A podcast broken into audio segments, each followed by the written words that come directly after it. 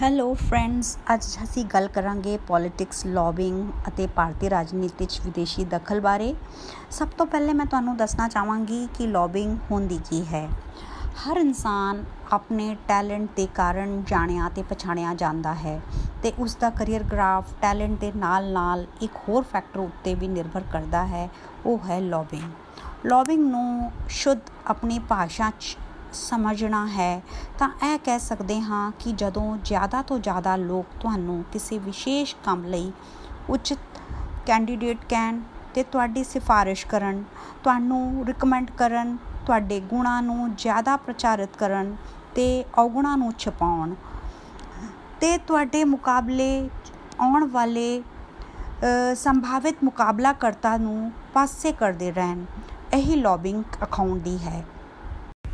Lobbying ਆਪਣੇ ਆਪ 'ਚ ਇੱਕ ਆਰਟ ਮਤਲਬ ਟੈਲੈਂਟ ਹੈ ਤੇ ਇਸ ਵਿੱਚ ਬਹੁਤ ਪੇਸ਼ੇਵਰ ਨਿਪੁੰਨਤਾ ਦੀ ਜ਼ਰੂਰਤ ਹੁੰਦੀ ਹੈ ਤੁਹਾਡਾ ਨਿੱਜੀ ਟੈਲੈਂਟ ਇੱਕ ਪਾਸੇ ਹੈ ਤੇ ਲੌਬਿੰਗ ਦੂਜੇ ਪਾਸੇ ਸਾਫ਼ ਸ਼ਬਦਾਂ 'ਚ ਲੌਬਿੰਗ ਤੁਹਾਡੇ ਟੈਲੈਂਟ ਨੂੰ ਚਾਰ ਚੰਦ ਲਾ ਦਿੰਦੀ ਹੈ ਉਹ ਇੱਕ ਤਰ੍ਹਾਂ ਦੀ ਸਥਿਤੀਆਂ ਨੂੰ ਬਦਲ ਦੇਣ ਵਾਲੀ ਸ਼ਰੋਤ ਦਾ ਕੰਮ ਕਰਦੀ ਹੈ ਆਪਣੇ ਆਲੇ ਦੁਆਲੇ ਸਮਰਥਕਾਂ ਤੇ ਚੇਲਾ ਚਪਾਟਿਆਂ ਦੀ ਫੌਜ ਹੋਣਾ, ਇੱਕ ਆਈਟੀ ਸੈੱਲ ਹੋਣਾ, ਸੋਸ਼ਲ ਮੀਡੀਆ ਦੀ ਟੀਮ ਹੋਣਾ, ਇਹ ਸਾਰਾ ਕੁਝ ਲੌਬਿੰਗ ਦੀ ਇੱਕ ਦੇਸੀ ਜੁਗਾੜ ਹੈ।